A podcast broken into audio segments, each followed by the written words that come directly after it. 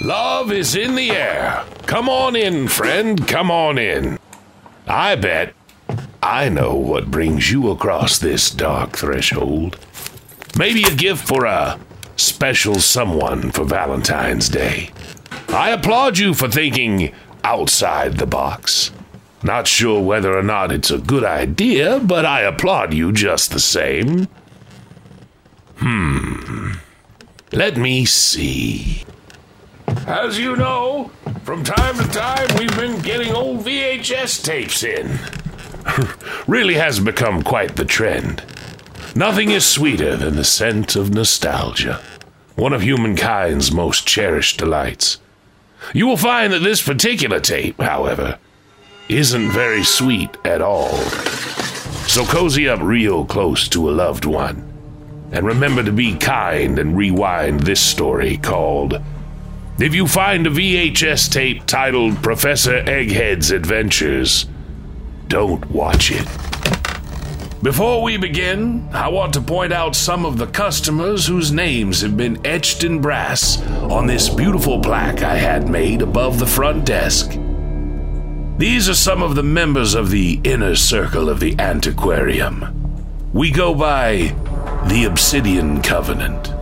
Recent initiates include Ari Philo, Big Murphy Energy, Might Divine, Francis De La Paz, Cicely Smith, Benjamin Membrano, Esme, Kara, and Mr. Insomnia.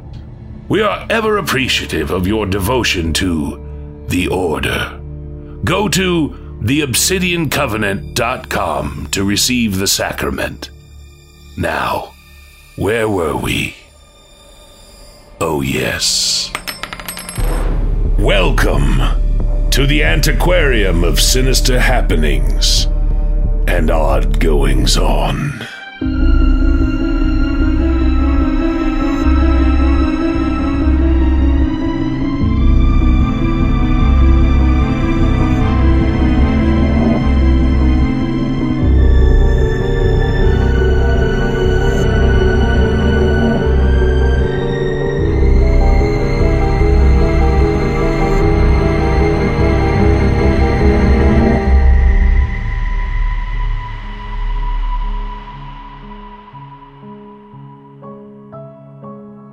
Teddy's VHS collection never really came up in conversation.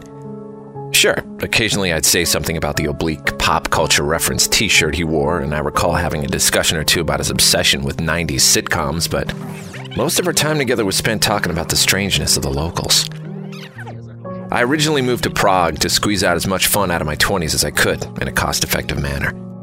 Beer was cheaper than water. Rent was infinitely more affordable than San Fran, and there's something to be said about dating in the porn capital of the world. Teddy's reasons for moving to Prague, on the other hand, were a bit more cryptic.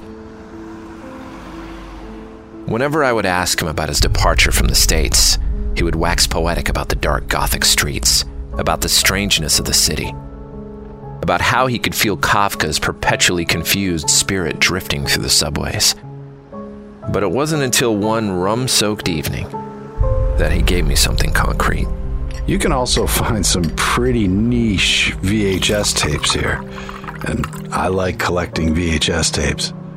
Maybe he wanted to press the subject further. Maybe he wanted to show me his collection. But to be honest, I didn't care. I liked the dude. He was weird, but I liked him. Frail and covered in adult acne, Teddy was funny looking and meek. But the guy had a heart of gold. Whenever I found myself lost in the absurd bureaucracy of the city or was looking for an explanation to the strange customs of the Praguers, Teddy was more than happy to help.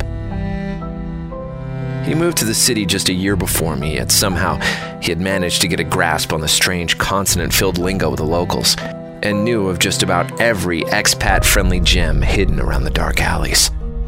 We were on friendly enough terms to be conflict free roommates and occasionally grab a drink together. I, I the dude, I just didn't want to enter check out my weird hobby territory. It wasn't until he went missing that I saw his collection. All right, so a regular VHS tape fits about four episodes of a 20 minute show. Judging by the sparse amount of space available in Teddy's room, he had enough tapes to stay occupied for weeks. Whilst Teddy was privy to all the drama of my personal life, I didn't know much about his. I never met any of Teddy's friends, but I presumed he had some. For the first two weeks of his absence, I assumed that Teddy was just on some spontaneous hiking trip with some friend I never heard about. One worried phone call from his father dispersed those illusions. Teddy was missing, and Teddy only had one friend in Prague me. His father flew in from Maryland, and for six months he stayed in his son's cramped room. I'm going to be honest, it was miserable rooming with a grieving father. But the guy continued covering Teddy's share of the rent, and I didn't want to be soulless.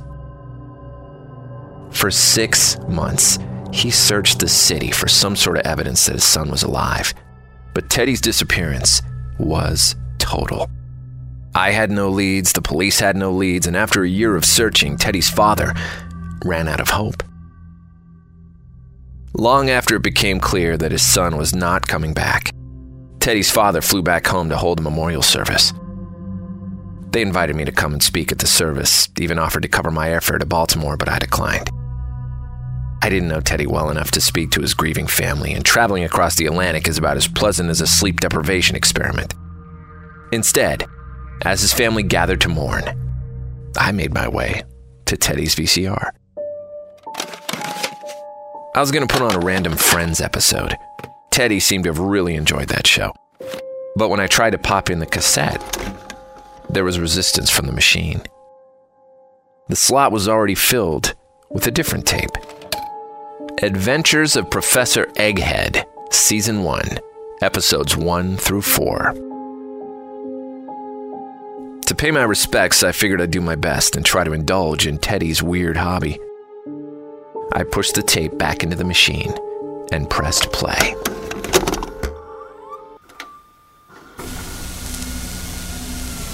A coffee shop flickered to life on the screen. On first glance, there didn't seem to be anything wrong with it. A group of teens gathered with laptops in what looked to be a study group. Out by the window, two friends had an animated conversation. A small line of people dressed in gray office garb stood in line waiting for their coffee. Yet, the longer I watched the coffee shop scene play out, the more I noticed something was off. The teens relentlessly typed away at their computers, but the screens of their laptops were off. The conversation by the window was filled with excited hand gestures and bouts of laughter, yet the two friends made no sound when they moved their lips. The line of office workers stood patiently in line, but no orders were ever filled. The whole coffee shop seemed stuck in the same 30 second loop that repeated over and over. It was as if everyone was waiting for something. Sitting behind the thick screen of Teddy's television, I waited as well. It was faint at first I even paused the tape to see whether the sound wasn't coming from my neighbor's apartment. But soon enough, it became clear the noise was originating from the television. Somewhere off screen, a live studio audience was clapping and cheering, anticipating the arrival of a beloved character. Then the door opened, and he entered. The studio audience hollered with joy as he appeared on screen but my stomach went flush with discomfort. This man, this creature, this thing that stood at the entrance of the coffee shop defied all reason. A face of a human, a desperately tired human, drooped from his egg shaped body. Over his stubby limbs, he wore a dirty lab coat and the sparse nest of hair on his pointed scalp looked like it hadn't been washed in years. But it was his eyes that stoked true discomfort in my core. Bloodshot and lined with yellow grime, they stared straight into the camera. The abomination screamed in a queer accent drenched in anger.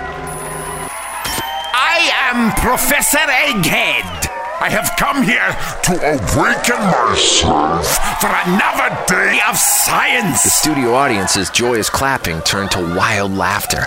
Yet no one in the coffee shop found the creature's outburst funny. They all seemed scared. With rage filled stomps, the egg shaped being lumbered his way past the frightened business folk to the front of the line. I demand boiled water. I demand boiled water that has been strained through crushed beans of the coffee plant. If I am to get any science done on this day, I must have caffeine coursing through my powerful veins. Everyone in the coffee shop seemed wholly uncomfortable with the existence of the Eggman. His presence radiated a fury throughout the entire establishment. But it was the young barista he was facing who received most of his ire. She looked to be on the edge of a panic attack. I'm sorry, sir. I, I don't understand you. No one understands the egghead. He screamed, raising the nubs of his arms to the sky. No one will ever understand the egghead. This drove the studio audience wild. A deafening bout of canned laughter boomed from the television. With a deep seated confusion in my heart, I cut it off with the remote and went on the balcony for a cigarette.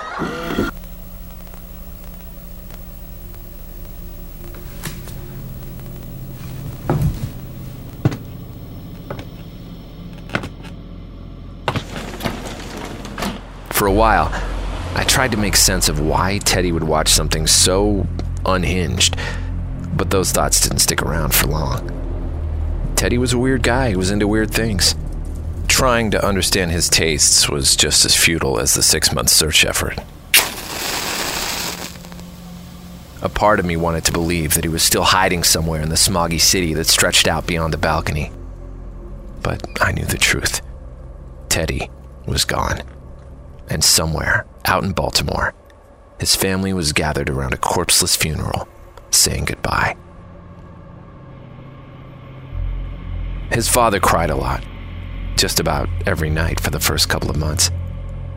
It wasn't until I had to put on headphones to drown out a grown man's sobs that I realized how thin the walls of the apartment were. Even muffled through blaring music, those 2 a.m. howls were scratched into my memory. Standing on my balcony, alone, hearing faint echoes of the man's wails, I realized I needed a drink. I rushed out of the house in search of company. However, the television screen in Teddy's room caught my eye. The screaming egg creature was still staring at the camera, stuck in an angry shout. If Teddy was around and he sat me down to watch that madness, I probably would have lasted longer. A twinge of guilt sparked in my chest for never humoring Teddy's obsession. As soon as I resumed the tape, The cafe was replaced with a barber shop. Much like the previous scene, there was an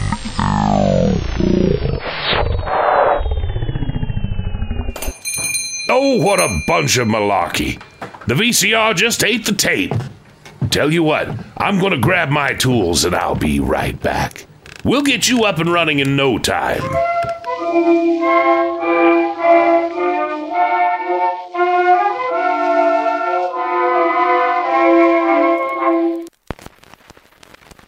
Why, hello there.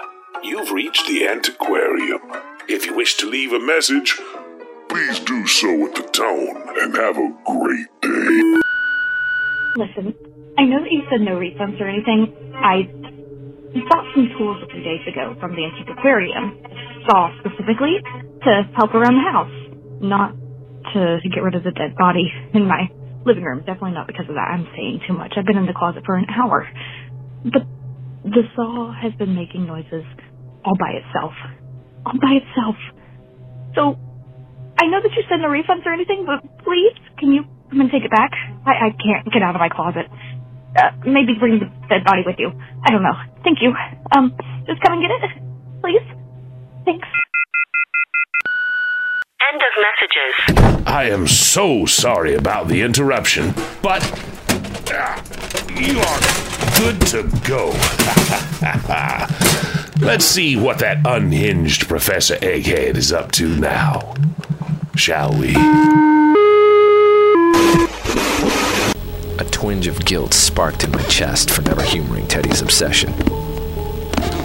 As soon as I resumed the tape, the cafe was replaced with a barber shop. Much like the previous scene, there was an air of artificiality surrounding everything on the screen. A heavy middle aged woman hovered over the single customer that the barbershop had, with scissors in her hands, yet she never made a single cut.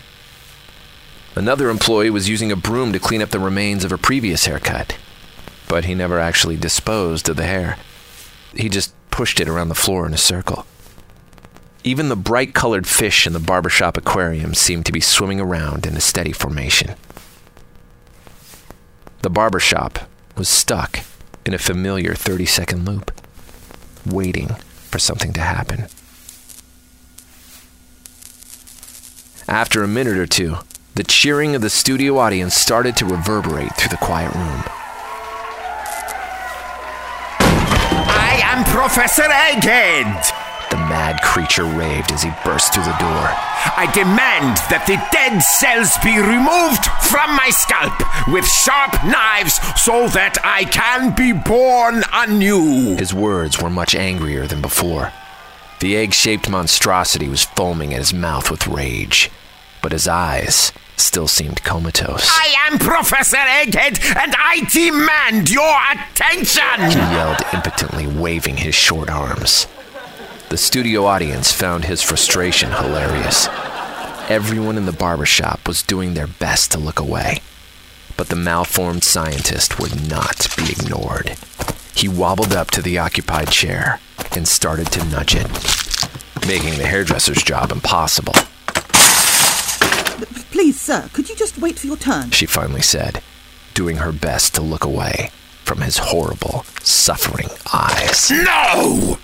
I demand attention now! I demand my scalp be cleansed of filth so that I can wholeheartedly commit my egg shaped body to science! With one swift motion, the nightmarish creature grabbed the man in the chair and threw him to the ground. There was stunning force in those stocky limbs of his. With a spine chilling crack, the innocent customer slammed skull first into the floor.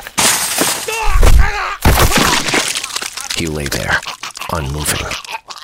The studio audience saw the random act of violence as the pinnacle of comedy.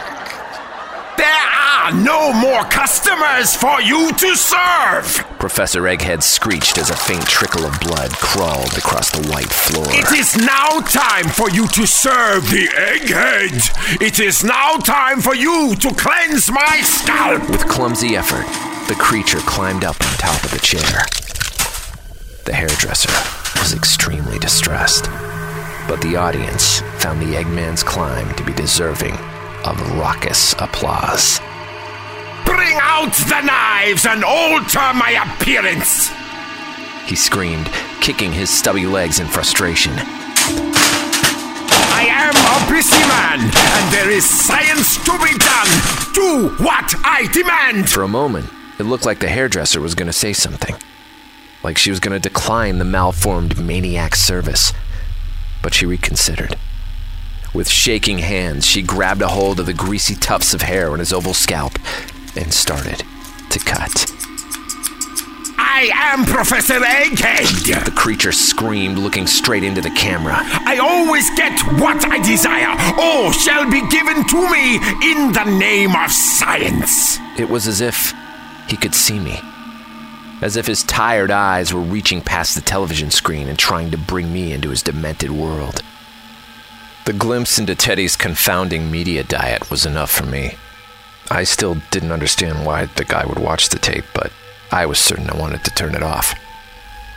I reached for the remote with my sweaty hands, but before I could turn off the television, the scene changed again. For a moment, I was sure my eyes were playing tricks on me, that I was having some sort of psychotic break with reality. But the longer I looked at the screen, the more certain I was of what I was seeing. I desperately scrolled through my phone searching for Teddy's father's number, but I kept my eyes glued to the screen. A colorful fast food restaurant flickered to life on the television. The line to the counter stood still. The customers held their burgers in anticipation, but never ate. And somewhere off in the distance, a studio audience started to clap. Two rings. Teddy's father picked up right away. I, uh. I found your son. I said. The red uniform was an unusual choice of clothing, and the beginnings of a patchy beard were starting to grow on his face. But I recognized Teddy right away. He was standing behind the counter, nervous, as if he knew what was awaiting him. You you found my son? Where? Where's my boy? I tried to explain what was happening, but I kept on tripping over my words. The tape, the Eggman, the insane eyes. I, I didn't know where to start. Before I could gather my thoughts into something coherent, the television exploded in another wave of celebration. I am Professor Egghead. The fever dream boomed from the screen. I demand the grilled carcass of an animal between two pieces of processed wheat. I must receive nourishment before I indulge in the science. I'm sorry, sir. Teddy said to the monstrosity that waddled towards him. There are other customers. If you just wait your place in line. There are no other customers than me, Professor Egghead. The creature shrieked as he shoved the innocent bystanders to the floor. I demand flesh and bread. I demand fuel for my body so that I can commit my mind to science. One by one, they crashed headfirst into the floor to the crackling joy of the studio audience. Soon enough, the egg shaped abomination was face to face with Teddy. You have found my boy. Please, please tell me my boy is safe. Cried the voice from the phone. I will destroy all that is in my path in the name of science. The walking nightmare hollered. Bring me a feast worthy of a philosopher king. With each uncomfortable twitch of Teddy's face, the audience on screen exploded into another fit of hysterical laughter. I tried to turn down the sound of the television so that I could hear the grieving man on the phone, but it was to no avail.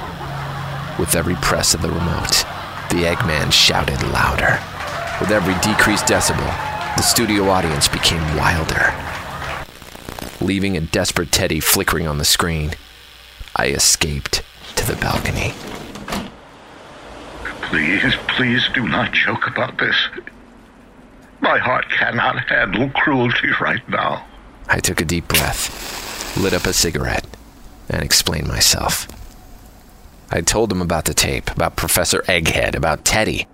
All I got in response was silence. I, uh, I tried to imagine how I would respond if I was on the other side of the phone, how I would make sense of it all. But I couldn't. I waited for the man's response with echoes of canned applause playing in the back of my mind. This is not a joke. No. It all sounds crazy, but. A wave of dizziness washed through me. My cigarette plummeted down to the streets below. Suddenly, the overcast city in front of me was impossibly bright, as if someone had turned on a thousand fluorescent bulbs across the sky. The applause. The canned applause that I thought was a simple memory in the back of my skull had grown to a tangible volume. My legs felt weak. Feeling the balcony railing, I stumbled back into my apartment. I am Professor Egghead. Boomed the television. I have arrived to exchange monetary tokens for goods. I must stock my domicile quickly so that I can commit the rest of my time on this planet to science. The audience clapped and laughed, but suddenly they went silent. The only thing that I could hear was a gentle, repetitive beep. The beep of a supermarket checkout aisle. What is this? In the name of science, what is this? Past the buzzing lights in front of my eyes, I could see a spot of dark. I blindly crawled towards it desperately hoping to regain my sight. Where is he? Professor Egghead demanded. How am I to make a purchase when the sales clerk is missing? As I felt my way towards the one part of my universe that wasn't drenched in eye burning light, a tower of cassettes collapsed against my back. I was back in Teddy's room, and I was looking up at the screen. The television was calming to my eyes, but it stirred fear in my heart. I was looking at the fluorescent lit checkout line of a supermarket. A trail of blood and bodies led up to an unattended register. A defiant Professor Egghead gripped his shopping cart and stared into the camera with dead eyes.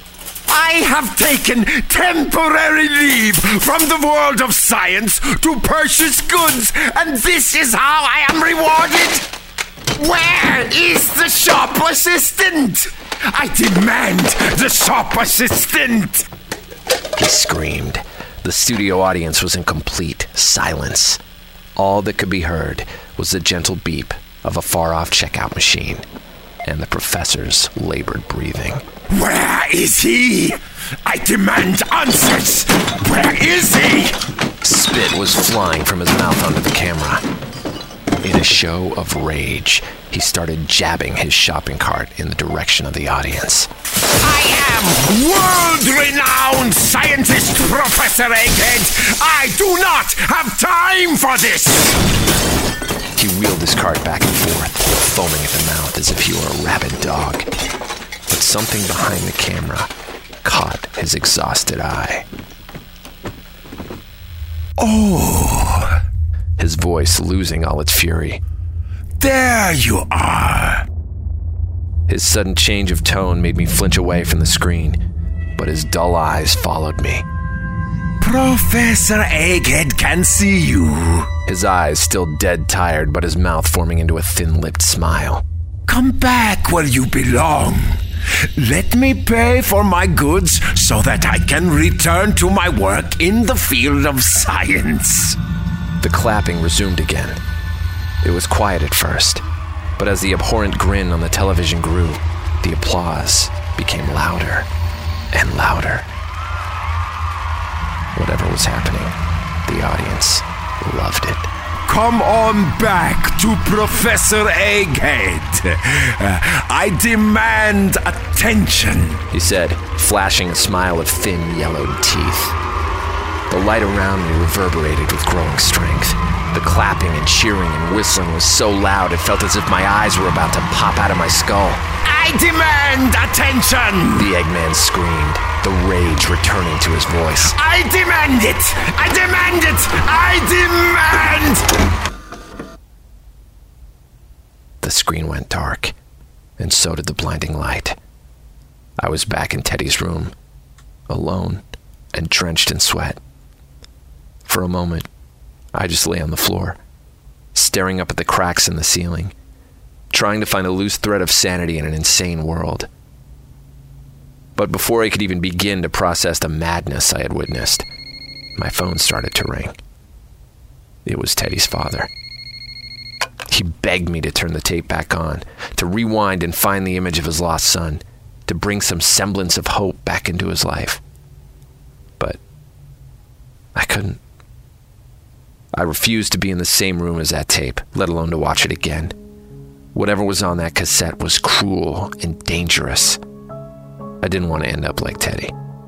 He offered money, he wept, he got angry, but nothing that he could say or do could make me go back to that hellscape. I offered to mail the tape to him, but the idea of entrusting the footage to the Postal Service drove the man furious. After two hours on the phone, Teddy's father informed me that he'd be flying out to Prague and retrieving the VHS tape himself. I didn't argue with the man. The thought of not being alone with the confounding reality of Professor Egghead even eased my mind somewhat. With a last minute flight, Teddy's father would be back in Prague in less than two days. I figured I could hold out that long. For a moment, I was calm. But that moment didn't last long. As I went to sleep that night, I couldn't escape the vision of those dull eyes and that angry mouth. Even as I write this, with the morning sun quietly peeking into my room, the visage of the egg shaped man still haunts me. Yet, it's not the mere idea of Professor Egghead that is stealing sleep from me right now. No. There's something much worse that is keeping me awake. Throughout the night, as I found myself leaving behind my worries and nodding off to sleep, I started to hear things. I hear beeps.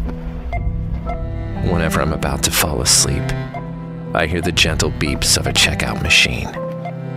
And beneath those beeps, I hear steadily growing applause. I fear that if I fall asleep, even for a second, I'll be transported into the same demented reality where the egg shaped man makes his demands. I fear that I will disappear, just like Teddy. I don't know how long I can stay awake. I don't know how to make this stop. All I know is that I don't want to go back there. I don't want to witness another one of Professor Egghead's adventures.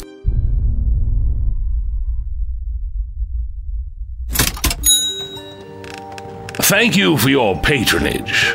Hope you enjoyed your new relic as much as I've enjoyed passing along its sordid history. It does come with our usual warning, however absolutely no refunds, no exchanges, and we won't be held liable for anything that may or may not occur while the object is in your possession. If you've got an artifact with mysterious properties, perhaps it's accompanied by a history of bizarre and disturbing circumstances. Maybe you'd be interested in dropping it and its story by the shop to share with other customers. Please reach out to antiquariumshop at gmail.com. A member of our team will be in touch. Till next time, we'll be waiting for you whenever you close your eyes in the space between sleep and dream. During regular business hours, of course, or by appointment, only for you, our best customer. You have a good night now.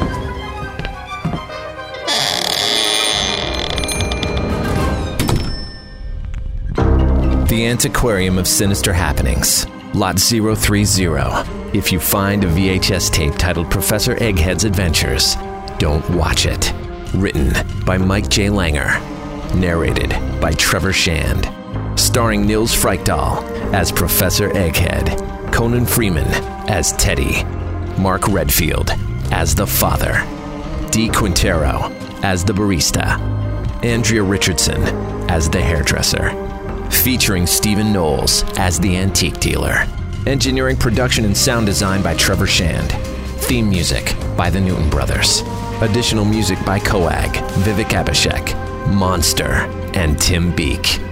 The Antiquarium of Sinister Happenings is created and curated by Trevor and Lauren Shand.